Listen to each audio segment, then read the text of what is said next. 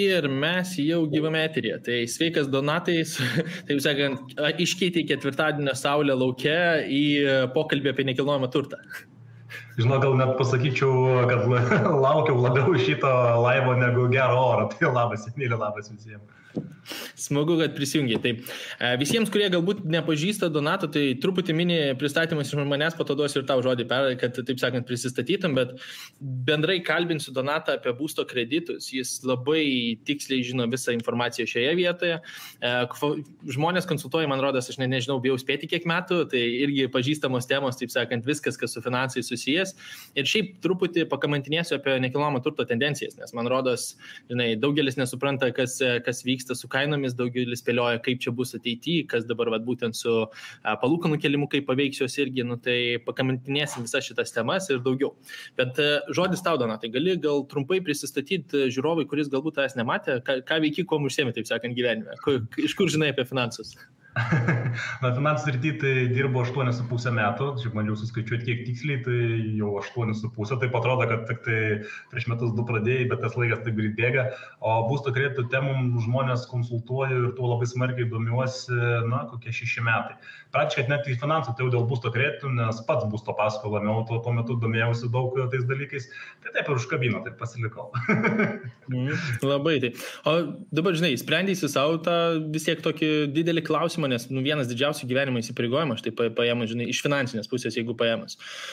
Kas, kas užkabino labiausiai, kas, kas paskatino tikriausiai gilintis, nes vis tiek kartais gauni atsakymą ir viskas, važiuoji toliau.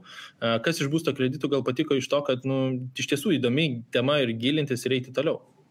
Čia gal žinai toksai klausimas, kur trumpo atsakymo nėra, bet uh, principas vis tiek, kada jau pradedi galvoti apie savo būstą, dažniausiai būna, nu, tokie, nu, du standartiniai variantai, ar ne? Arba turi lagaminėlį pinigų, eini ir perki už kešą, žinai, nu, čia nekalbėsim, kad arba tėtė mama nuperka, ar ne? Arba jeigu ne, turi tada galvoja, kaip, kaip, kaip, kaip uh, kas gali sufinansuoti, nu, tai aišku, būsto paskola, nu, tai bankai Lietuvoje duoda visi, tada reikia tik kokias sąlygas reikia atitikti ir, ir kaip, kaip geriausias sąlygas įsirinkti, tada pradėjau domėtis, pradėjau googlinti, žiūrėti, kas vyksta, yra kažkokių mokymų ir taip pat jau vat, vieną seminarą, ką apie būsto kreditus ir finansus turi kiekvienas. Tai po to seminaro supratau labai daug dalykų, nežinau ir dar reikia ir pasiruošti, pasirodo, ir namų darbus pasidaryti, ir pradinis įnašas susitaupyti, ir aišku, po to ir dėrybos visos. Tai, tai, tai nu, nu, taip, nu, pradžia visą, nuo ko prasideda viskas. Nu, čia gaunasi tokia super success story, žinai, ateini iš to, kad pasimokinti iš to seminaro, o dabar tu jau ir vedi tuos seminarus. Jeigu aš neklystu, tu turi netgi e, vienas mėnesio gale. Tai e, vėl aš e, visus aprašymus, taip sakant, aprašymė bus visos nuorodos, jeigu kas nors sudomins, taip sakant, būsto kreditai, kur dar pakamantinėsim truputį daugiau ir iš edukacijos pusės, bet uh, jeigu bijau sumeluoti, rūpiučio gale tavo seminaras dabar bus. 23 turėtų būti taip. taip. Yeah, Online tai, irgi seminaras, pavadinkim taip. Labai bus įdomu. O pajudinkim truputį bendrai finansų temą. Tai kas, kas, kas labiausiai patinka šioje sferoje, kas, kas galbūt labiausiai nepatinka iš tokių, žinai, į vieną pusę kraštutinumus, į kitą pusę kraštutinumus? Žinai, kas, kas labiausiai patinka, tai aš kaifuoju nuo to, kaip padeda žmonėms sutaupyti pinigų ir kai jie galvoja, kad aš jau šiandien turiu geriausią strategiją, kokia tai yra, įmanoma ir kai tiesiog gaunu suporto iš, iš šalies, nuo tos patirties, ką galima dar geriau padaryti, tai mane labiausiai žavia rezultatas, kai sako, nu, niekad negalėjau pagalvoti, kad taip įmanoma, bet pasirodo, kad galima. Na, labiausiai, kas, kas glumina gal tos ir tik, kad na, žmonės, žmonėms apamai finansų tema vis dar šiandien tabu yra ir jie kartais šneka apie tai, lik, žinai, lik tą reiktų slėpti, kažkaip, nu, ar nedaudėjo kaimynos, ar kažkas apkalbės, ar ten e, gėdėsi, kad paskolą turi tokių dalykų, arba iš vis yra prisipaus tokių dalykų, bet žinai, čia nu, nedaug dėja vaikelį su banku susidėsi čia ir kelias numaus ir panašiai. Tai šiek tiek dar tas glumina, kad to, tokiuose laikuose gyvenant vis dar žmonės tam tikrų finansinių įrankių bijo, nes realiai, na, mes gal šiandien daugiau apie tai įsiplėsim, bet būsto paskola, būsto paskolos pinigai yra pigiausi rinkoje. Pigiau pasiskolinti neįmanoma. Nu, tai aš kartais juokauju, nebent tėtė arba mama skolina už nulinės palūkanas, žinai. Nu jo, čia tokie labai, žinai, reti atvejai ir dažniausiai nė, nėra neišsiamamas šaltinis irgi. Šia, nu ir ateina tam tikrai įsipareigojimai, man rodos, iš emocinės pusės dar, jeigu, žinai, ši, ši šeimą įveli. Um, aš tai labai pritariu tai daliai, žinai, keista, kad, nu vėl, jeigu paimtumėm kokius dešimt metų, aš man rodos, kad mes judame labai teisinga linkme, bet vis tiek dar yra labai didelis kiekis žmonių, kuris, nu taip žiūri į tą finansų temą kaip į tabų. Man rodos, vėl daugiau ir daugiau žmonių laisviau pradeda kalbėti tuom, bet dar vis, taip sakant, už, užspaustų kampų milijonas e, į kiekvieną pusę. Um, Pasidalink gal kokią tokią didesnę klaidą esi padaręs dirbdamas finansų rinkoje, nes vis tiek greblių užlipti yra ant kiekvieno kampo, pasidalink, kas, kas gal kokia linksma istorija šitoje vietoje yra paslėpta. Žinai, čia kaip ir su, su klientais kartais kalbu, sakau, ką galėtum padaryti kitaip, pat jeigu penkis metus finansuose atsuktum, žinai, nu, gal ką darytum. Tai žinai, visi sako, kad bitkoiną būčiau nusipirkęs, žinai. Tai iš tikrųjų aš esu tas iš konservatorių, tos, žinai, kaip sakyti, žmonių tos, tos grupės ir kur aš į naujoves labai atsargiai žiūriu, vis dėlto man reikia patikrinti, pažiūrėti pažiūrėti, žinai, kaip vyksta, ar veikia, ar neveikia. Ir kai Hebra, žinai, visą kalbėjo 16 metais, kad čia bus kažkas ir reikia pirkti, gal, gal, gal tada bitkoinas apie 1000 dolerių kainavo kažkas tokio, gal, gal biškelį daugiau, nežinau. Tai aš taip sakau, nu, pirkit, pirkit, pamatysit, sudegsit šitą viską. tai šią dieną pažįstu žmonių, kurie jau vos ne milijonieriai iš to pasidarė, bet uh, principas, na, vėl tendencija žiūrint šią dieną, ar ne, visa kripto rinka yra šiek tiek nuvažiavusi į apačią, tai net negalėčiau sakyti, kad, kad na, na, na, tas dalykas labai, labai visiems yra tinkamas, bet vat, didžiausia klaida gal, kad uh, aš per daug ilgai kartais galvoju apie tam tikrus dalykus. Imčiau, imčiausi veikti, priminėčiau sprendimus, grįžčiau, manau, kad rezultatas geresnis gautųsi, bet nežinau, iš kur tas ateina, žinai. Ar čia galbūt iš charakterio savybių toks atsargesnis, ar, ar, ar tiesiog per daug istorijos sumatęs girdėjęs, žinai. Mhm.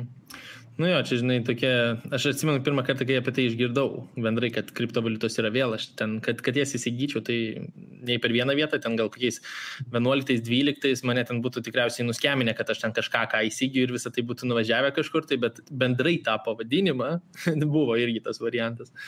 Um, Bet e, grįžtam prie būsto kreditų vis tiek iš, tos pusės. E, minėjai, kad, e, žinai, gali sutaupyti nemažą kiekį pinigų bendrai žmonėms.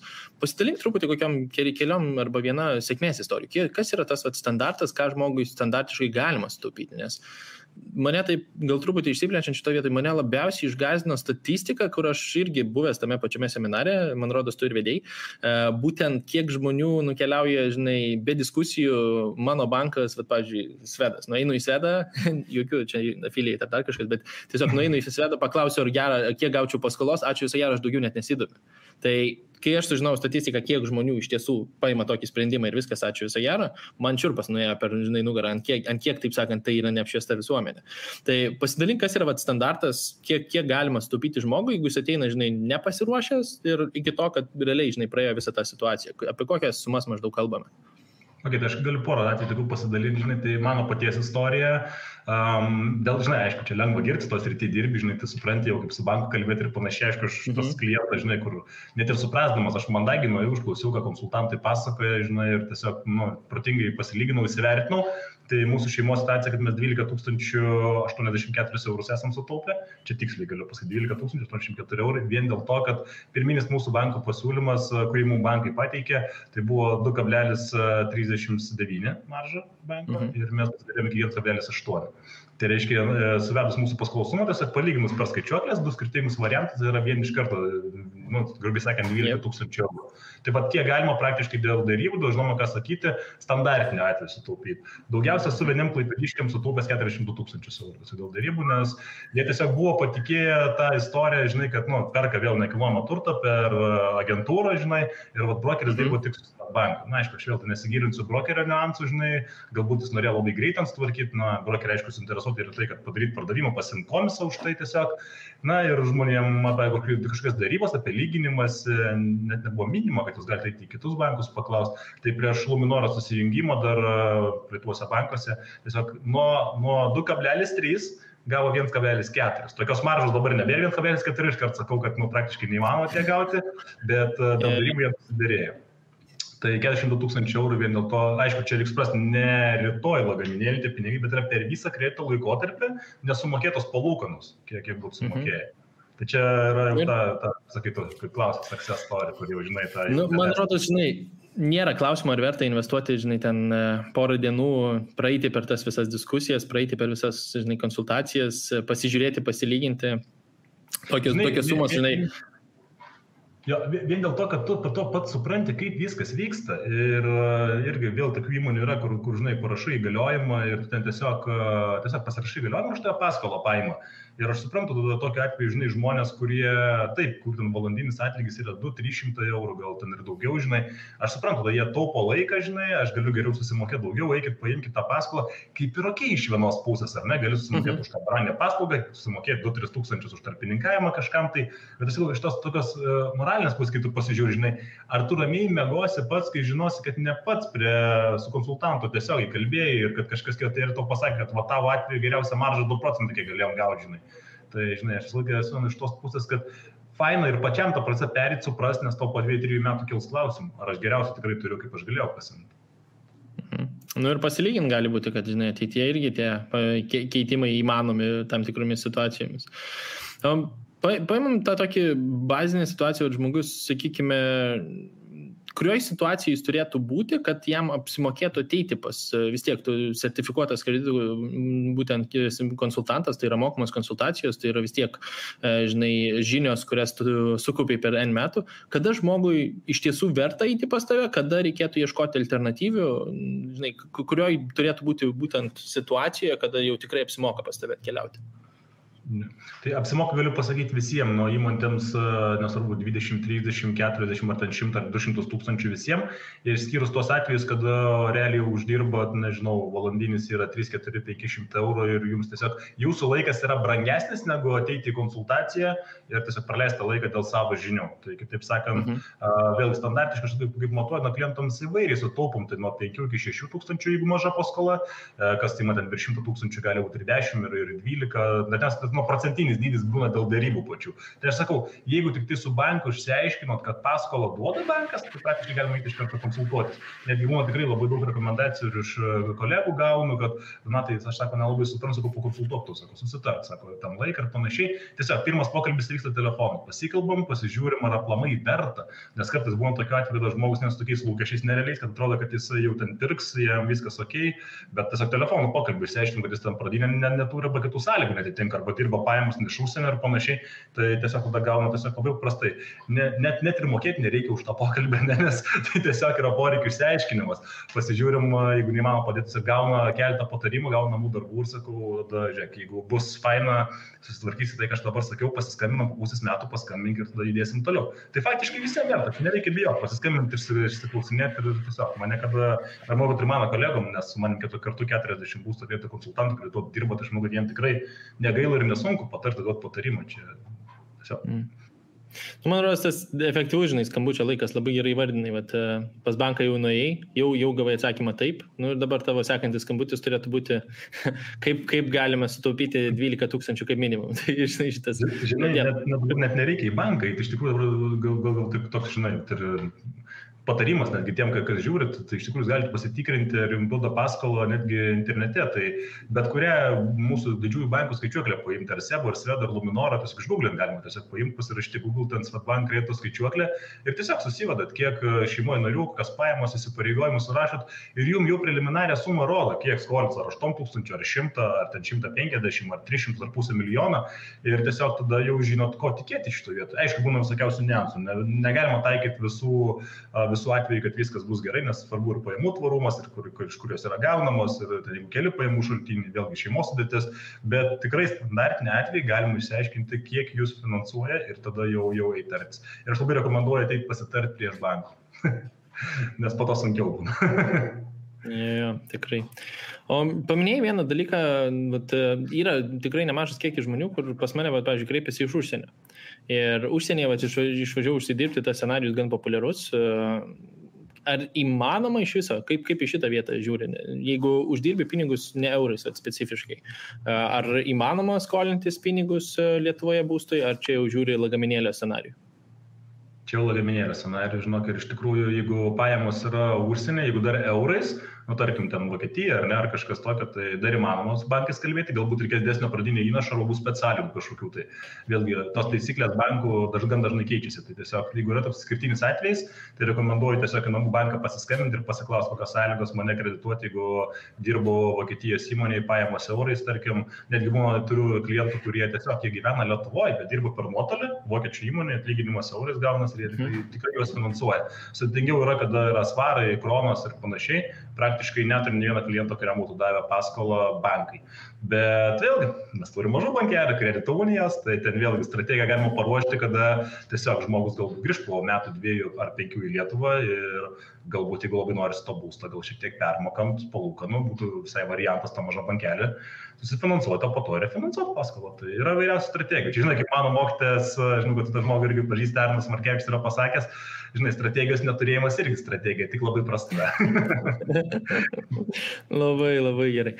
O kaip atrodo, nes daugelis e, nėra susipažinęs, nu, bent jau iš mano patirties, e, kad yra iš viso refinansavimas, kad, e, žinai, ta, ta situacija apskritai egzistuoja. Pajudinam truputį, kaip tai atrodo. Taip sakant, kada reikėtų pagalvoti apie tai, kada galimai tai apsimokėti ir kaip, kaip tai iš viso atrodo, tas at, bazinis dalykas, kad, žinai, va, išgirdau žodį refinansavimas, kas? tai pasidalink truputį išžalgomis, kaip, kaip tai veikia. Ok, tai čia pat, pat galim padaryti praktinį pavyzdį. Dabar kalbėjome apie žmogų, kuris, nu, tarkim, dirba, nu, va, tarkim, Skandinavijoje, Norvegijoje, ne, gauna atlyginimą kronam ir Lietuvos bankai jo nefinansuoja, keliauja kažkuria kredito unija, išsi, nu, susidarė jau, tarkim, gaus didesnę maržą, kažkiek pamokės tų palūkanų daugiau gal, galbūt šituo atveju ir, ir na, gavo paskolą. Ir žinom, kad to žmogus po dviejų metų, tarkim, grįžta į Lietuvą. Ir aišku, kad, tarkim, lyginant tai dienai, kokios yra sąlygos aplamai Lietuvoje būsto kredito, tai faktas, kad tas žmogus permokės, nu, tikriausiai bus brangesnė jo ta paskola, tai kaip atrodo ir finansavimas. Aišku, mes turim turėti darybinę poziciją, turim būti įdomus bankam, tai reiškia, jau turim būti padirbę Lietuvoje, ar ne, nu, tarkim, grįžę į Lietuvą, bent jau pusę metų pajamos parodyti, tos pajamos tvarios turi būti ir šitoje vietoje, na ką, tada kalbamės su savo kredito unija, kad mes galbūt norėtume arba geresnių sąlygų, nes eisime į kitą uniją, didesnį banką, ne? Arba tiesiog e, varyti tiesiai į banką ir sakyti, turiu tokį objektą, ką jūs man galite pasiūlyti. Tada realiai mes pateikiam savo, savo esamą situaciją šiai dienai, kokia yra. Ir bankai sako, nu žiūrėk, sako, finansuos tave už 2 procentus ir viskas, tada tai darbai visi lieka. Tai kai taip gaunasi, kad bankas nuperka tą paskolą iš kredito unijos, tiesiog sumoka likų likutį visą, gražinam iš anksčiau laiko. Aišku, vėlgi čia gali atsirasti alternatyvių mokesčių kažkokių refinansavimo, e, vertinimo tikriausiai turto, tai vėlgi reikia žinoti, kad refinansavimas nėra taip, kad užsimaniau, nuvariau ir refinansavau. Reikia atitikti tam tikrus kriterijus, reikia susimokėti dokumentų parašymo mokesčius visokius. Tai tie, kas galvoja apie refinansavimą, tai galiu iškart pasakyti 2-3 tūkstančiai eurų ta paslauga, nu, plus minus čia standartiškai tiek kainuos. Nu, žinai, čia tokiais vat, labai gerai scenarijai, žinai, kur tu pasiskolinai, nu, nesąmoningai, gal aukštesnių pasiūlymų, tau turi tas 3000 tikrai apsipirkti tuo naujų pasiūlymų, nes kito atveju. Mes žinome, prastai, ne, kad tie 2-3 tūkstančiai ant dokumentų tvarkymo, kaip aš sakau, bet jeigu tau ilguoju periodu sutaupo 20-30 tūkstančių, nebegalvosi šitą yep. tikriausiai, ne? Jo, o jeigu, žinai, 2-3 tūkstančiai įsileidžia, o tu ten sutaupai 500, nu, žinai, čia, čia jau gali, galima pasiginčyti, ar tikrai išlošiai savo vietą. Gerai, apie būsto kreditus, tai aš, aš tikrai akcentuosiu iš savo pusės, Hebra, investuokit dvi valandas, Donatas rūpiučio gale ves seminarą nuo A iki Z, kur pradėti, į ką atsižvelgti, visi, kurie galbūt net turite paskolas, į ką reikėtų pasižiūrėti. Net nebūtinai iš karto registruotis į mokamas konsultacijas, čia gausit bazinių žinių su visais kabliukais, į ką, dėl ko galite diskutuoti, tai tikrai užsiregistruokit, pamatysit, verta.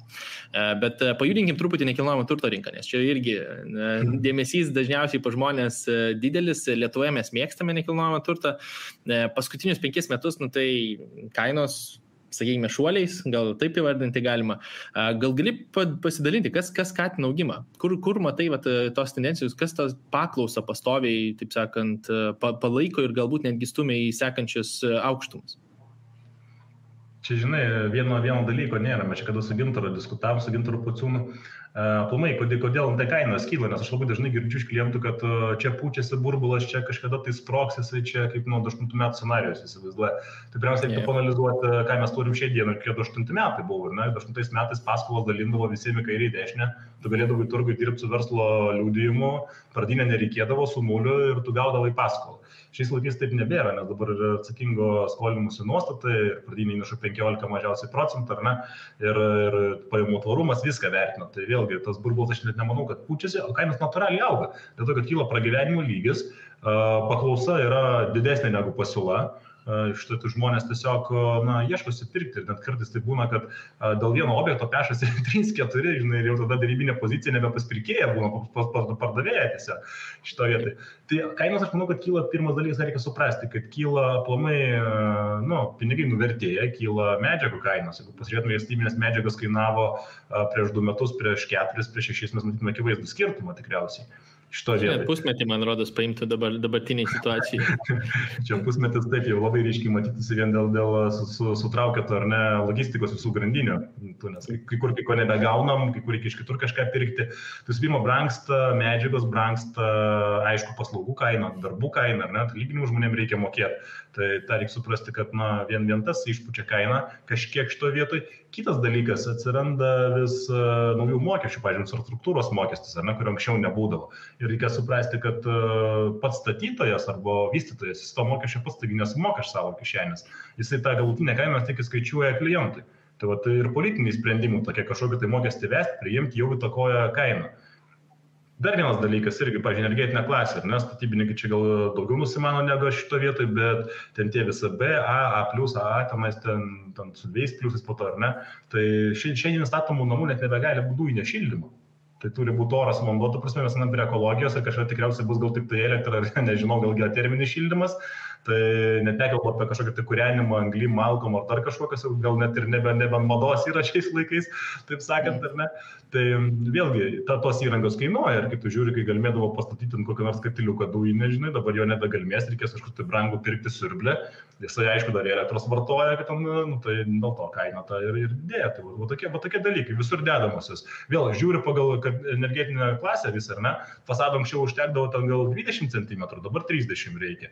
Tai vėlgi, daugiau medžiagų statybinių, ar ne? Vėl skaičiuoja, statytojai tai skaičiuoja. Tai... Man, žinai, man, man labai gera mūsų patirtis, kai mes pirkom mūsų kotedžą, tai uh, e, 12 namų, uh, nu, ir jie taip sustatyti, žinai, 3 buvo jau pastatyti, po to mūsų buvo eilė jau, jau su fasadu, su stogu, su visko, žinai, stato tik vidus neįrengtas, tada tas stovėjo jau dar pliki be, be, be fasado, be, kaip sakyti, tik tai, nu, dėžutę pastatyta ir turbūt yeah. pamatai buvo.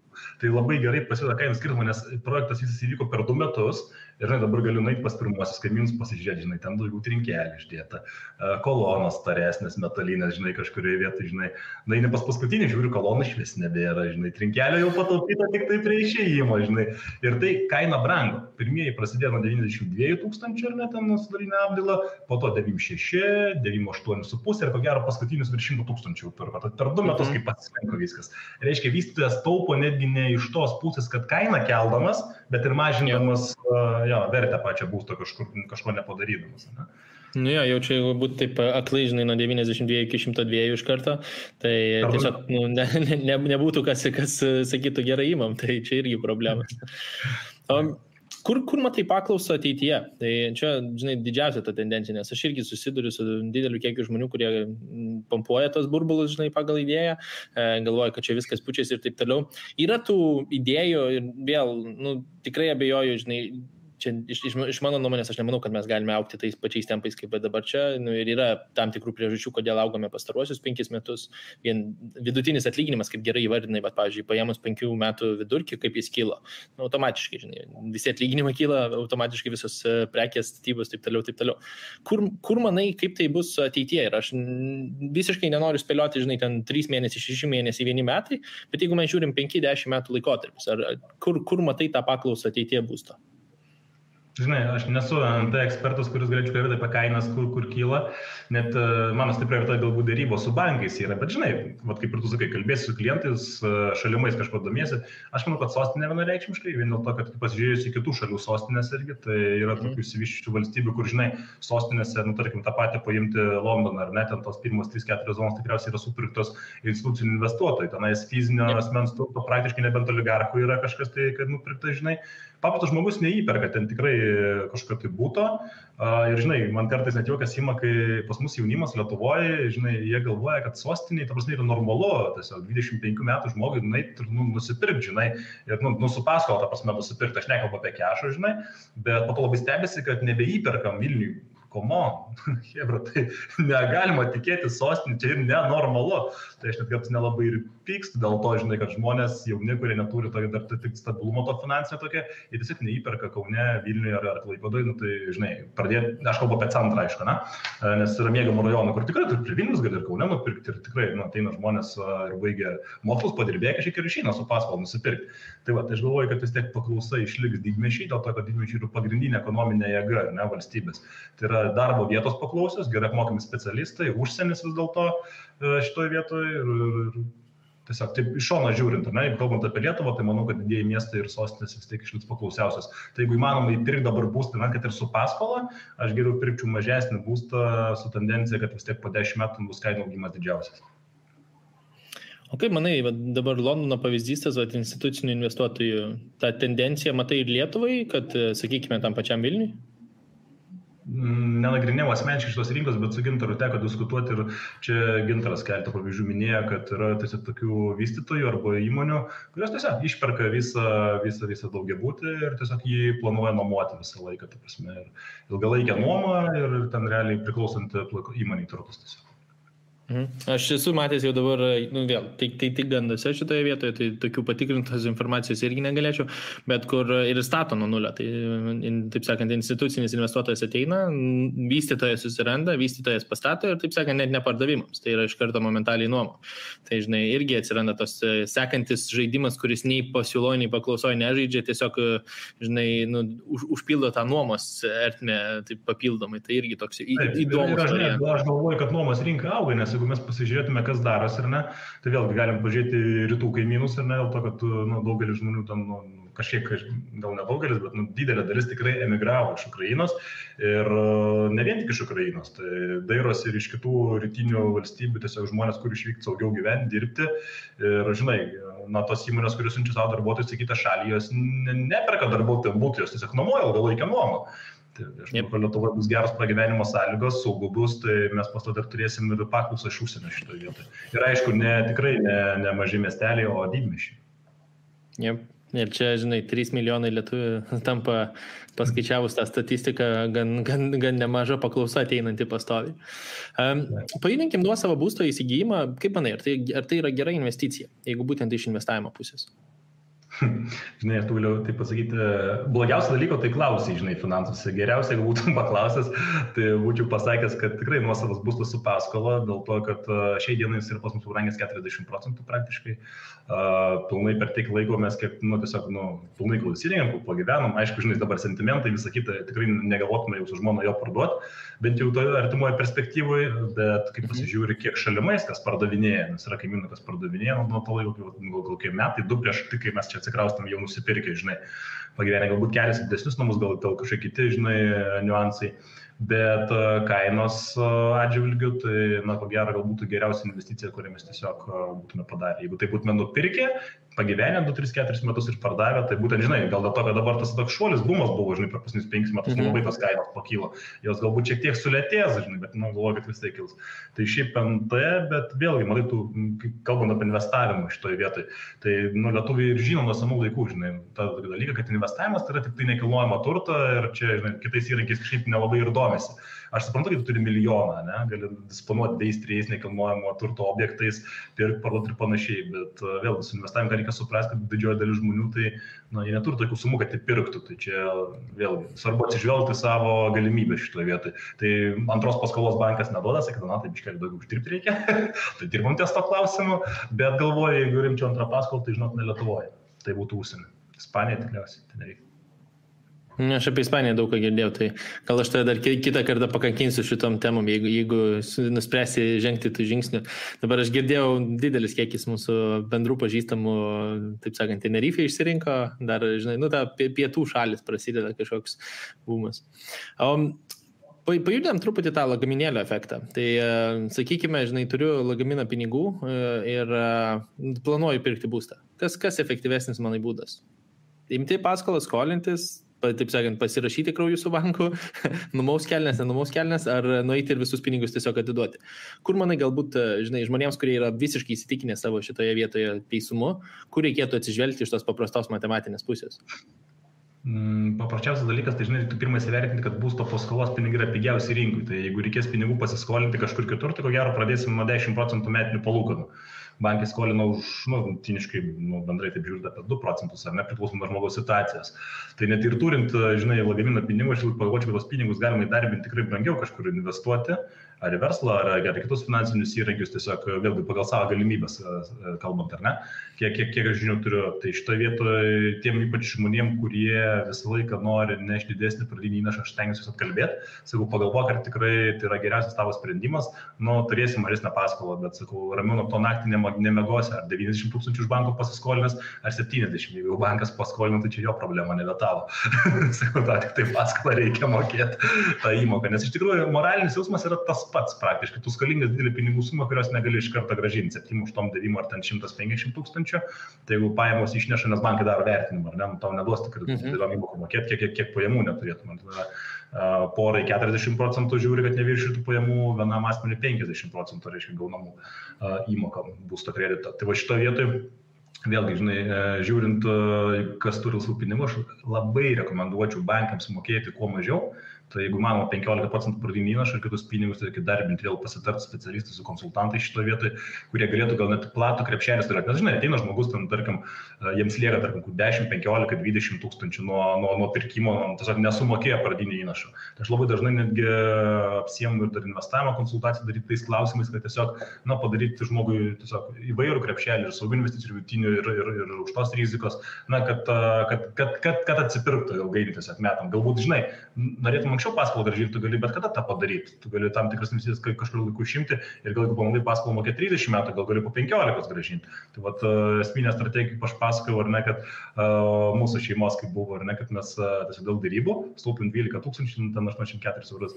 Tai šitoje vietoje, jeigu pasižiūrėtum, tai e, mes 30 metų turim laikotarpį paskolos ir mūsų strategija turėtume 15 metų gražinsim. Tai jau 15 jeigu prakiltų palūkanos. Jeigu, aišku, bus taip kaip dabar, nu, Euriboras ten labai nesviruos milžiniškus aukštumas, tiesiog ir mums tai neskaudės finansiškai, mes žadam tą pačią paskolą 30 metų mokėti. Šiaip anksčiau gražinus mes taupytume dar 17 tūkstančių palūkanų, tai skaičiuoju, 12 plus 17 jau 29 tūkstančių palūkanų bankų nesumokėtų. Vien dėl žinoma, ką daryti. Tai, tai vėlgi, tai strategija. Nu, bet žinai, jeigu situacija išlieka draugiška, tas 12 tūkstančių įdedami kokių netgi 8 procentus generuojančių investiciją ir galim pa, pa, paskaičiuoti, kiek tai čia iš, iš karto atsiranda tas toks. Man tai labiausiai, žinai, tas infliacijos efektas, ant kiek ta suma vis mažiau ir mažiau reiškia kiekvienais metais. Tai, nu, dabar paskutiniu metu infliacija, žinai, ten 20 procentų, nu, čia nestandartinis efektas, bet netgi tuos 3, 4, 5 procentus paėmus, kai tu žinai, kad jį tau vis mažiau ir mažiau sveria, net nieko per daug nedarant, nu, vienareikšmiškai. Paminėjai vieną dalyką, kurį aš vis dar vis stebėtinai gaunu kaip klausimą dėl e, centrinio banko būtent palūkanų kelimo. Nu, dabar jau kas domisi, kas turi paskolas, jeigu dar nežino, tai jau, taip sakant, pakilo, tai iš tie skaičiavimai kažkokie sekantis, kurie bus tikėtina paveiks ir jūs.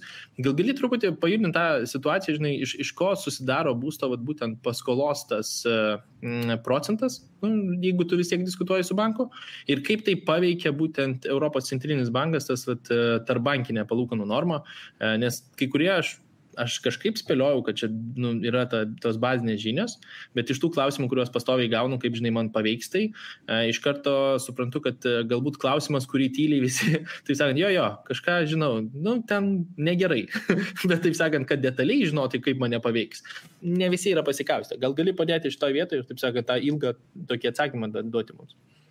Taip, tai iš čia reikia, reikia suprasti, kad na, ekonomika turi būti kažkaip valdoma, kontroliuojama ir jeigu mes pinigų prispausdinom, aš net nepabijosiu, žodžiu, belė kiek per, per COVID visą pandemiją, žinai, dabar tos pinigus reikia kažkaip išimti. Nu, tai išimimas kaip ir vyksta per obligacijas, ar ne, vyksta per, per, per patį Euriborą, per pakelimą, kaip taip sakant, ar bankinį euro skolinimuose indeksą, rodiklį, kad čia nežinau net kaip pavadinti, visi skirtingai jį vadina, bet principas yra toks, kad paskutinius septynius metus mūsų paskolos nieko nekainavo. Tai reiškia, mes skolindavome paskolos kaip paskolos įmoka sudaro banko maržą, tai reiškia ta dalis, kurią bankas nori uždirbti iš mūsų, nu, tarkim, 2 procentai, ar ne? Ir Euriboras. Euriboras, ilgą laiką buvo minusinis paskutinius 7 metus, nuo 2015 metų, tai, tai bankai jo netimdavo iš maržos, skaičiuodavo kaip nulį. Tai reiškia, mūsų paskola yra pigi ir nieko nekainuoja. Tai šią dieną, kada nu, daug, daug žmonių turi leasingus, paskolas, verslai turi paskolas, tiesiog tuos pinigus kažkaip reikia iš rinkos paimti. Tai ta rodiklė, kada tas rodiklis yra pakeliamas, tai reiškia yra mažinamas pinigų kiekis rinkui. Tai faktas, kad dabar tos pinigus, kuriuos čia išpilstė visiems, reikia kažkaip paimti, nes mes turėsim infliaciją ne 15, ne 20 procentų, mes turėsim hiperinfliaciją, kas praktiškai ekonomikai visą pražudys. Tik tai vėl, žiūrint iš kitos pusės, centrinis bank, centriniai bankai jie nenori paimti taip greitai ir pakelti, ar ne, tų tų rodiklių. Nes čia mes sakome apie Euriborą, tai čia nu, euro tas yra rodiklis, bet kiekviena valiuta savo, tai jeigu mes paimtume zlotą, paimtume ten vėl kokį ten franką, dar kažką, ar ne, ten pas juos yra ten jų tie rodikliai. Tai mes turime Euriborą šiai dienai ten labai nedaug pakelti, nes kai kitose šalyse žiūrite, tai, ten jų tie vidiniai rodikliai yra 8 ir 9 procentai, kažkada, kai mes lito turėjom, tai Viliboras buvo. Tai per 8 metus, man atrodo, kad už paskolą žmonės po 12 procentų mokėdavo. Jezu, kai pagalvoju dabar, jeigu tiek būtų, kad eičiau, eičiau greitai paskolą bankui. jo, jo, labai pagreitintų būdų. Taip, tai, tai žodžiu, e, ką tai lemia, tai, tai, tai lemia tai, kad už paskolas gali reikti brangiau mokėti. Dėl to, kad paskoloje, paskolos sutartyje visą laiką rašoma, ne, kad banko marža plus ten 3, 6 arba 12 mėnesių Euriboras. Tai reiškia, bankas uh, pasižiūri, kas tam, tam tikrą laikotarpį, koks yra Euriboras, kiek yra bankai sutarę viens kitam, koks yra rodiklis, ir net centrinis bankas, ką, ką, ką, kokį skaičiavimą yra padaręs. Ir pagal tai prideda pačiam žmogui. Tai vėlgi, na, kaip mes sakėm, kad kaip pat pavyzdys nekilnojamo turto, na, kai vystytojas ten stato, ten ta, ir tarkim išėjo kažkoks tai normatyvas, kad reikia nebe 20 cm ten fasado, o 30. Tai faktas, kad nu, mes iš kažkur tai turim paimti, kažkas kainuoja. Tai jeigu mums pakyla euribors, tai mes taip ir sumuojam. Šiandieną iš 6 mėnesių, tarp kitko, yra apie pusę procento, 0,5 Tai taip ir skaičiuokime, jeigu turim 2 procentus maržos, tai pridėsim 0,5, jau 2,5 mes mokam. Reiškia, 2 procentai nukeliauja bankui mūsų, tą, tą, tą, tą, ką mes esam susitarę, 0,5 yra jau tas išvedimas pinigų, mažinamas pats kiekis. Tai ir aš nematau, kad, nematau, kodėl jis turėtų būti nulis, nes nu, už pas, paskolą kainuoja vis dėlto. Ir šitoje vietoje ne tik tai bankas turi uždirbti, ar ne, bet ir pati ekonomika turi sukti šitoje vietoje. Tai aš manau, kad einančius metus 2, 3, 4, gal net 5, o gal net ir ilgiau mes vis tiek mokėsim bent jau 1-2 procentus uh, Euriboro prie savo paskolų. Tai va, tie, kurie galvojat, kad jeigu iš banko pasiskolinsiu ir visą gyvenimą mokėsiu, nu, taip su visą laikotarpį paskolos mokėsiu tos 2 procentus, tai labai klystat iš tikrųjų, nes uh, paskola kils ir mano rekomendacija rekomendacija, kaip tinkamai įsivertinti, iš tikrųjų skaičiuokit visą laiką paskolą su 4-5 procentais. Aš netgi rekomenduoju 5 užsidėti ir dažnam iš klientų net rekomenduoju, sakau, atsidaryk šalimais banko sąskaitą, sakau, paskaičiuok įmoką su 5 procentais, dėk tam tos pinigus ir turėsi rezervą, kas susikaups. Ir čia tiesiog bus tavo būsto rezervas. E, jeigu pakils paskolos įmoka, paskolą dengsi, po 5 metų interjeras sensta, atnaujinsi baldus, sienos persidažysi. Nu, jeigu viskas tvarkoja viduje, tai po 10 metų tikrai norėsi terasą kažkokią, tai ten kažką atnaujinti, balkoną, fasadą kažką sugalvos. Tai va, tai, tai su Griboru nežinau, ar atsakiau, ar, ar, ar aiškini. Man atrodo, kad labai aiškiai, kad aiškinti. Ne, labai aiškiai, man atrodo, labai geras pavyzdys.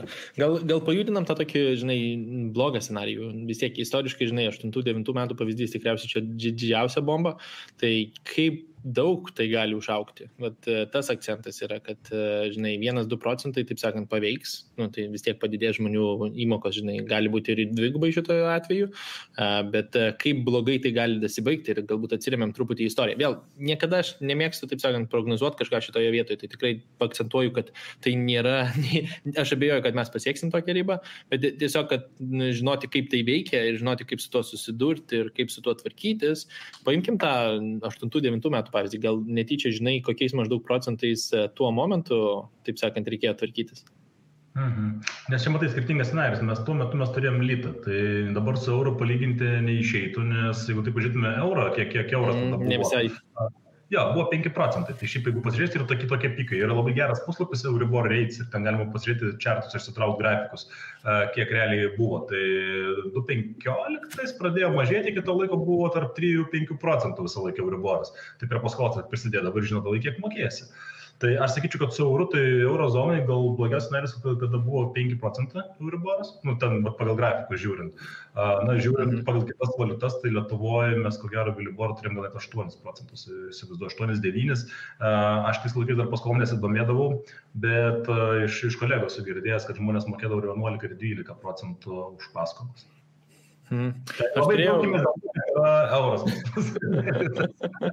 jo, aš turėjau tokį ne visai mano artimą pavyzdį, bet mano pažįstamas labai artimą pavyzdį, kur realiai ten e, mokėdavo kažkur apie trečdalį vieno žmogaus atlyginimą porą dirbama ir, ir iškylo tiek, kad tiesiog vienas žmogaus atlyginimas taiga tapo, taip sakant, visiškai tik tai paskolai ir čia net neskaitant komunalinių nieko ir taip staiga, žinai, ant kiek tai išsiplečia. Tai yra tų blogų scenarijų, tai aš labai pakcentuosiu žmonės truputį gal, žinai, tą pasidomėti skaičiavimais ir man labai patinka tas variantas, kad, žinai, pasiruoš truputį blogesniam, kai ateina geresnis scenarius, niekada nesiskusi.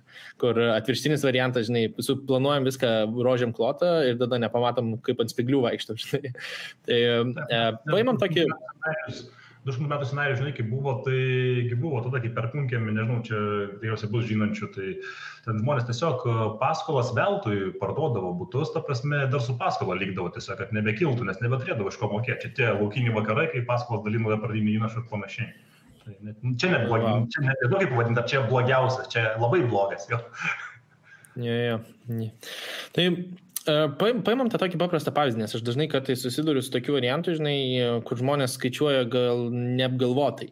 Bet moku aš dabar nuomai nežinau, kas yra realistiška nuoma Lietuvoje, nes prieš metus buvo vienos kainos, prieš pusmetį dar kitos, dabar per mėnesį keičiasi, bet e, sakykime, nu kokius, nežinau, 600 eurų kaip pavyzdys. Ne, ne, nežinau, už kokį būtų tiesiog. nu, bet e, paimkim tiesiog, kažkur, kažkur žinai, gal, gal gyvenamieji rajonai, žinai, ten mažesnis būtų, taip toliau, žinai. E, okay. Moku to 600 ir pasiskaičiau at banko skaičiuokliai, kad man kainuotų tai 600 per mėnesį arba apskritai kainuotų 500 būsto paskola. Ar ten galbūt netgi 450. Tai, mm. Taigi man apsimoka. Tai automatiškai, žinai, aš sutaupyčiau, jeigu aš skolinčiausi. Geras mąstymas, kaip manai? Toks trumparegiškai gal ir geras, aš sakyčiau, žinai, ko mes dažniausiai neįvertinam, kad uh, palūkanos kils. Ir va, paskutinius 7 metus daug tokių galvojančių buvo, kad jeigu gaunu mažesnį įmoką, tai čia verta pirkti savo, ar ne? Nes ką, ką, ką, ką reikia žiūrėti, keletą dalykų vertinti. Kad pirmas dalykas, kad palūkanos kils, ne, nu, nebus visą laiką tie pinigai tokie pigūs kaip yra. Kitas dalykas yra, kad vėl, kai tu nuomojas, tau tikriausiai nekainuoja einamas remontas, nu, ta prasme, nežinau kaip tą pavadinti einamas tai gal tas, kur, kur žinai, tam perdegėlio būtent tokį pats pakeitė, žinai, bet tarkim, ten mhm. pasena kažkoks techniniai vamzdžiai, ten kažkoks tai laipnės remontas. Taigi už tai tai sumoka savininkas tų namų, nereikia nuomotojų mokėti, žinai. Tai aš kartais šiaip netgi taip ir skaičiuodamas sakau, kad kartais, žinai, ta paskola, na, pirkimas, tai reiktų skaičiuoti visą matematiką iš visų galų. Tiek nuomojantis įsivertinti, ką tu darysi, nes kai savo turėsi, tai žinai, tada kaip Arnas ir pasakęs, kai nuomojasi, eini parduotuvėje, žinai, tai nei tas vazonas toks gražus, nei tas paveikslas toks patrauklus, žinai, o kai savo ir eini ir svaigsti, žinai, bliamo kaip gerai ant tos sienos atrodytų, žinai, čia tą idėjus. Nes tada, žinai, žmonės kartais sako, tai, žinai, va, tarkim, kalbant apie investicijas, apie, apie panašiai apie finansus, žinai, nu, sako, pirmas savo būstas, tada, kai įsigysiu, tada viskas išrygos, sako, tada ir painvestuosiu, ir padėsiu skaičiuoti, ir biudžetuosiu, viską vesiu, tvarkysiu, sakau, kai tu įsigysi būstą, pamiršk pirmus tris metus, kad tu pinigų turi, nes, sakau, viskas sueis, viskas, visko reikės, sakau, viską į namus dėsi, nes nes mūsų reiks patogiai gyventi. Ir kartais jaunimas netiki šito dalyku, bet žinai, aš nenoriu būti tas, kur žinai, ar aš tau nesakiau, žinai, tegu patys patiria savo kailio, aš tą išgyvenau pats, žinau, kaip, visko reikėjo, žinai. Mm. Tai, va, tai, tai aš kartais sakyčiau, kad e, tarp nuomos ir tarp e, banko paskolos gal esminis skirtumas yra būtent e, tas vat, Euriboras ir palūkanų kilimas įmokas, nes, žinai, mm reikia tą dalyką įsivertinti. Aišku, dabar turim tokią pat situaciją su nuoma, ar ne, kai, pavadinkime, gal nelabai sąžiningai taip atrodys, bet tikrai kai kurie būtų sąžininkai taip daro. Mano vieno draugą tiesiog paleido iš, nu, tiesiog anksčiau, žinai, nuomos sutartį užbaigė visą, ten daros kažkas daug apie 600 mokėjo, žinai, kitą mėnesį tas pats mhm. būtų už 1000 eurų dėtas. Nuomos. Ta prasme, tai akivaizdžiai dėl kainos nesusitarė, bet žinai, rinka pildosi, tų būstų Vilniui nėra tiek nuomotis ir tiesiog, jeigu tu ateini ir sakai, nu, mokėk man štuką arba aš nebenuomoju tau tau atrodo per brangu, tu išeini, tai tiesiog taip ir gaunasi, kad vat, kelimas tas, yep. kainos, žinai, ne vien tik ant objektai kainos pirkime kyla, bet ir nuomai pačioj, nes, nu, sužaidžia, tiesiog, pasinaudoja situaciją, pavadinkim taip. Jo, labai visą laiką tas toks. Man tai atrodo labai teisingai vardinai va tą vat, skaičiavimą, žinai, 4-5 procentų, jeigu tu e, skaičiuoji tą vat, pasiūlymą, kad tavo tas 450 šitam scenariui yra su dabartiniu vat, banko pasiūlymu, Nu, tai truputį tas, kaip, kaip pas arklio tą vadinasi, kur, žinai, žiūri į savo tiesą tas. E, yra psichologinis, man rodos, pavadinimas, privati logika. Tai, nu, jo, bet jeigu tu įsivertintum tas vidutinės palūkanas ir tau gautųsi tas toks pasiūlymas, nu, tai tada čia gali būti visai vertingas tas, žinai, paskaičiavimas. E, Pajudinkim truputį dar, žinai, tą situaciją, kur žmogus vat, galbūt galvoja apie paskolą ir norėtų apsiimti paskolą, bet nežino, ar gali įsipareigoti. E, kas būtų tie pirmie žingsniai, į ką reikėtų atkreipti dėmesį, ar prieš sprendžiant apskritai, ar aš galiu pasimti paskolą. Prieš netgi einant, žinai, banko skaičiuoklės vedant atlyginimą, gal yra kažkokių, žinai, iš emocinės pusės, kaip tu gali pasiruošti šitai vietai. Hmm. Na, nu, žinot, tokį vieną patarimą galiu duoti pasitreniruoti. Tai kur sunkiausia būna ir kam galbūt sunkiausia būna, tai jaunimui, kurie išeina iš tėvų, kurie nežino, kiek nuoma kainuoja, nežino, kiek komunalinio tiksliai reikia sumokėti ir, sakyčiau, mano paskolą labai būtų sveika bent jau pusmetį ar metus pasinuomoti. Tiesiog, kad suprastum, kad kiekvieną mėnesį tam tikrą dalį pinigų turėtų duoti už, už tai, ten, kur gyveni nes kad nebūtų taip skaudu, žinai, ir tu pripranti prie tos nuomos, po to tiesiog moki nebe nuomininkų, o bankui, tai sakyčiau pasitreniruoti ir vėlgi, nes buvo skirtingų situacijų, kad aš pasitreniravau, sako, aš va tris mėnesius dėjau atlyginimą, sako, ir jo neišleidau. Gerai, sakau, o kur gyveni, žinai, sako, pas nu, sakau, tai niekas nekainuoja, nei pragyvenimas, nei maistas, mamas kovalgyti padaro, žinai, tėtė, sakau, žolė kiemė nupjauna, žinai, sakau, arba ten komunalinius sumoka, žinai, ką reikia. Nu jo, na gerai, sakai, sako, tai va, tai pasitreniruokit ir neužtenka pasidėti atlyginimo ten 3 ar 6 mėnesius, bet geriausia tas veikia per nuomą, tai, tai pasinuomoti, tai žinos tikrai kiek kainuoja ir galite savo psichologiškai tą leisti. Labai geras patarimas. Kokias gal užkabininam tas tokias bazinės klaidas, kurias tu pamatai, nes man rodas, konsultuoji, žinai, žmonės, kurie kartais pasiminėja dar tik pradžioje, bet būna tokių, kurie jau pasiemė ir, žinai, nori pagerinti savo situaciją. Kur, kur pamatai, kad žmonės dažniausiai yra pridarę klaidų pačioje pradžioje, kad galbūt dėl kažko nepasitarė, galbūt kažko nepaklausė, galbūt, žinai, nepadiskutavo su antra šalim, ar trečia šalim, ar ketvirta šalim su pasiūlymais. Kaip, kaip manai, kokios jos bazinės klaidos žmonėms einant į būsto vat, kreditų pusę, ką ką jie, ką jie prisidirba iš savo pusės. Mhm. E, žinai, pirmas dalykas tai klausyti nuomonės nekompetitingų asmenų. Ir dabar, žinai, vis tiek tas rytis, žinai, tokia deganti, finansų konsultantų daug įvairiausių ryčių, uh, internetas, uh, YouTube'as, ta prasme, Facebook'as, kiti forumai visi. Ir kartais žmonės kažkaip tai šitoje vietoje, žinai, yra linkę daugiau klausyti draugų, e, žinai, tėvų, ne, o ne kompetentingų asmenų. Ir, žinai, aš nieko prieš neturiu, kai, žinai, kai tavo tėtis dirba nu, su būsto kreditu, tai viskas tvarka, jis pasikonsultuoja ir gal ta konsultacija nekainuos. Bet kai tai, tai neskaityti, nieko prieš mamytės neturiu, viskas gerai, bet nei mamyčių forumą skaityti, kuris bankas duoda geriausią paskolą ir pagal tai vadovausiu, nu, bet sorry, nu, ne jos gais tą paskolą gyvens, ar ne, reiks pačiam tą paskolą mokėti tvarkytis.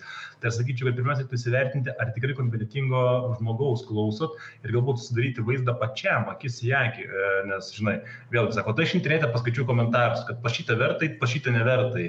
Ir esmė galbūt dar reiktų pasižiūrėti, žinai, e, aplamai žmogus istoriją pasidomėti, nes, na, ne tik Lietuvoje, bet ir visam pasauliu taip galioja, ne, kad uh, gero, gero komentaro gerą reikia prašyti, o blogą neprašyti rašo, žinai. Yep, tai, tai, visą laiką pasidomėti pas tą žmogų, kurį eini, arba tiesiog gauti rekomendaciją trečios šalies, pasižiūrėti tikrai galbūt per draugus pasiklausti, kur kas padėjo. Tai, va, tai manau, kad pirma klaida yra tai, kada žmonės nekompetentingos mens klauso. Labai, man rodo, žinau, kad tinka viskam. Žinai, čia ne tik būsto kreditą, man apskritai atrodo, pas profesionalą nueini, tu sutaupai, nu taip, tu išleidai kažkiek pinigų, bet tu sumoki už žinias, kurias tu, nu, tu sutaupai ilgoje perspektyvoje nesąmoningai didelę, žinai, sumą, lyginant su tuo.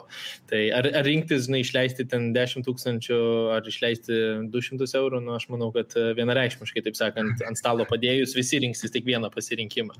Bet jeigu tu taip, žinai, susiformuosi šitoje vietoje, kad aš ten per forumus praeisiu ir kažką pabandysiu išsigryninti, arba aš šitoje vietoje, žinai, ta, nu, tai čia jau atsiranda tas vat, kabliukas. Žinai, per, per forumus tu gali gauti rekomendacijų, ta prasme, pasimti tų žmonių kontaktus, nebūtinai ten vieno, žinai, gal 3, 4, 5 ir tiesiog pasilyginti, žinai, tada su gal, gal, gal asmenis skambų telefonu padaryti, žinai. Vis tiek telefonu kelti kontrolinių klausimų uždavęs tu suprasi, žmogus gaudosi tas internete tiesiog. Tai, tai, tai pasideda tokia, žinai, analizė. Žinai, man gan jokinga atrodo, kai, kaip, pažiūrėjau, mums dantis skauda, žinai, ne, arba ten kažkas sveikata, kodėl mes neinam pas kaimyną prašyti pagalbos, eini pas daktarą, ne, nes daktaras supranta geriausiai, o tai žinai, kas tau yra. Tai su būsto kreditu, sakyti, kai žmogus perka 2-3 būstus per gyvenimą, tai gal reikia pas kompetingą konsultantą ir ten konsultuotis, o ne forumus skaityti. Mhm. Matau klausimą iš Marijos, tik ne visai pilnai suprantu, tai mėsiu į ekraną, pažiūrėk, gal Donatai gal suprasi labiau. Ja, e, klausimas e, vėlgi nėra labai retas. Aš e, vakar telefonu irgi su viena mergina kalbėjau, diskutavom apie paskolą. Čia gal tikriausiai, jeigu taip patikslinant klausimą, tai, tai visgi verta finansiškai dabar imti paskolą ar ne. Kam ta paskola? Tai Mariu, jeigu paskolą planuoji imti savo gyventi, tai ją verta imti ir šiandien, ir prieš metus, ir po metų verta imti, dėl to, kad tas būstas bus tau, kaip sakant, tu nespekuliuoji, neieškai pigiausio varianto, nenori jį brangiau parduoti ir, žinai, perk, perkant tokį vat, ekonomiškai galbūt nelabai tokį patrauklių laikotarpį, kada mes turim uh, ir tą tokią uh, pasiūlą mažesnę, ar ne, kainas didesnės, na, stil galima gauti geras banko, banko sąlygas tai pačiai paskolai. Tai kito, kitoj vietoj žiūrint, žinai, bandysi nupirkti per krizę, gal, gal ir pigiau nupirksi, gal prastas sąlygas gausi, o gal tavęs bankas nefinansuos, gal per krizę tiesiog neturėsi darbą arba, arba įmonė susidurs su sunkumais per COVID pavyzdžiui. Daug klientų mūsų negaudo paskolos ne dėl to, kad jie pajamų negaudo, dėl to, kad jų įmonė būdavo rizikos grupiai tiesiog, tarkim, ten kažkas paslaugas teikia, kur gali bet kada uždaryti įmonę tiesiog dėl karantinų. Tai tikrai daug klientų išsiųsdavo, sako, dar du mėnesius padirbėkit, palaukit ir tada pažiūrėsim, jeigu viskas gerai, jeigu čia žmonės zombiais nevirs ir, žinai, gatvėje nemirs, tai suteiksim jom paskolą. Tai va, aš galvoju, kad jeigu savo, tai nėra nei gero, nei blogo laikotarpio. Just emi, viskas, dėriesi su bankais, gauni geriausias sąlygas savo, bet tokiu atveju taigi galima sutartį keisti, nes susimokėti 200 eurų už stoties keitimą, eiti sąlygas derinti, galima refinansuoti. Tai va, ir vėlgi, žinai, naini pas konsultantą pasitarė, žinai, ką gali daryti, ko negali ir tada labai paprasta būna viską nuspręsti. Labai, labai gerai. Tai, žiūrėk, manau, jau artėjame prie valandos, tai gal aš dabar ir uždanėsiu dar keli klausimai prieš pabėgant ir kažkur e, į pabaigą, tai jeigu dar kas nors turi degančių klausimų, kol norite sakyti laivę, laisvai komentarus užmėskit, o jeigu ne, tai dar priminsiu, nepamiršti, kad Donato seminaras būtent e, apie būsto kreditus visiems. Tai yra nu, kas, juokinga 10 eurų kaina tam, kad ateiti, kad patys įsipareigotumėt, kad ateisit ir gausit žinių, o labiau laiko investicijų. Kaip, kaip aš sakau, savo įrodyti, žinai, kad, kad, kad, kad esi kažkam pasižadėjęs, žinai. Bet Labai mes dar įrašą darysim, tai bus keturių parų įrašas, tai iš tikrųjų net jeigu vakarė žmogus negali tik pasižiūrėti, tai aš tiesiog rekomenduoju vien to registruotis, kad tikrai galiu pasižiūrėti ryte, galiu pasižiūrėti vakarė, ten tikrai būna įvairiausių keisų, dabar nesinartinė situacija, žmonės būna ir vakarė dirba, pas kažką vaikai vakarė ir panašiai, tai, tai įrašas bus keturias mm. paras garantis. Puikiai, čia labai geros naujienos visiems, kurie mėgsta dar, e, aš, pavyzdžiui, X2 visą laiką mėgstu visokius seminarus žiūrėti, tai aš visą laiką tas vat, mėgėjas įrašų. Um, Pasidarykite. Ta disclaimerė pačiai būna, žinai, nes aš šiaip grįžt neku, tai Hebra, jeigu galvojat, kad mano įrašą žiūrėsit X2, tai žinai, kad sunkiai gali išeiti. Bet gal jeigu pratę esate, jo, gal ir pavyks. Žinai, patestuot galima. Tai. Um, Pasidalink gal kur, bet, pavyzdžiui, sakykime, žmogus pažiūrėjo laivą, pažiūrėjo įrašą, po to nori susisiekti su tavim. Kur, kur lengviausiai to rasti, kur, kurioje socio erdvėje egzistuoji, taip sakant, kur, kur aktyviausiai komunikuoji? Taip, aktyviausiai komunikuoju, tai pas mane Facebookas, Messengeris, kitaip sakant, arba, arba, arba Instagramas. Tai čia tikrai visą laiką surasit, paklausit klausimų, atsakysiu, parašysiu. Galite pasiekti mane tenais, tikrai daug gero turinio įkeliam uh, su komanda ir apie, apie finansus, ir apie būsto kreditus, kai yra viena iš ekspertinių sričių. Tai, bet, pavyzdžiui, šitas mėnesis rūpiutis yra pas mūsų komandą paskirtas vien būsto kreditams. Tai tikrai labai daug keliam ir, ir, ir darom apie pradinį įnašą, kaip lengvai susitaupyti, ir kas yra Euriboras, ten tokie laivai, ten galima iš pasižiūrėti. Tai žodžiu, Instagramas, Messengeris, čia tos vietos, kur tikrai rasit, o jeigu jau reikia labai greitai čia ir dabar ir kažkas dega, tai tiesiog ieškoti manęs telefonu, tai telefono niekur neslipiu, tiek Facebook'e galima atrasti, tiek pagulint vardu pavardę ir atrasti ir, webė visur yra įrašytas. Liuks, puikiai. Tai uh, paskutinis toks viena rekomendacija žmogui galvojančiam apie būsto paskolą ateityje. Ką, kur, kur, kur sakytum pirmas žingsnis? Pirmas žingsnis tai seminaras, ko gero, apie būsto kreditų. Žinai, čia vėl nesinori, žinai, būti šališkas, kad mes tą seminarą čia su komanda darom, bet aš suprantu jo vertę. Aš neveltui man patinka matyti tą pokytį žmonių akise, žinai, kada sako, nu, net negalėjau pagalvoti, kad taip galima padaryti. Tai vat, vien tas malsumas, susižadinti, eiti, domėtis ir, ir, ir tiesiog pasižiūrėti, tas susirinkti bazinės žinias. Būsto kreditas tikrai yra rimtas įsipareigojimas ir čia reikia pasirašymų. Nėra taip, kad čia ir dabar sugalvojau, nuvariau rytoj ir pasėmiau, ne? nes nu, netgi kartais būna metus arba pusmetį reikia pasiruošti šitam dalykui. Mhm. Kuo anksčiau pradėsit domėtis, net jeigu ir galvojat po metų ar dviejų imsit paskolą. Pradėkit ruoštis dabar, bus žymiai paprasčiau. Susitvarkyti pajamas, deklaracijas ar net tam tikrą ten, pajamų tvarumą, galbūt kažkas šeimos plėtros projektus planuoti, nes tai daug, daug dalykų ir ką reikia atsižvelgti šitoje vietoje. Tai tiesiog, kuo anksčiau pradėsit domėtis, tuo manau, kad uh, geriau. Super. Gerai, tai ačiū tau, kad radai laiko šį ketvirtadienį, dėkui, kad prisijungiai. E, Pasidė, taip sakant, visais e, įrašo nuorodomis, kad tenais mes kalbėjome, tas pats Instagramas, Facebookas, visą kitą paliksiu irgi aprašymę e, ir tą patį seminarą, o šiaip tuomet, Donatai, aš dar spėju pakankinsiu apie apsipirkimus pietų šalyse, jeigu ateitie šitie žingsniai išsigrynins. Metų dviejų bėgių, manau, kad tikrai daugiau patirties turėsiu.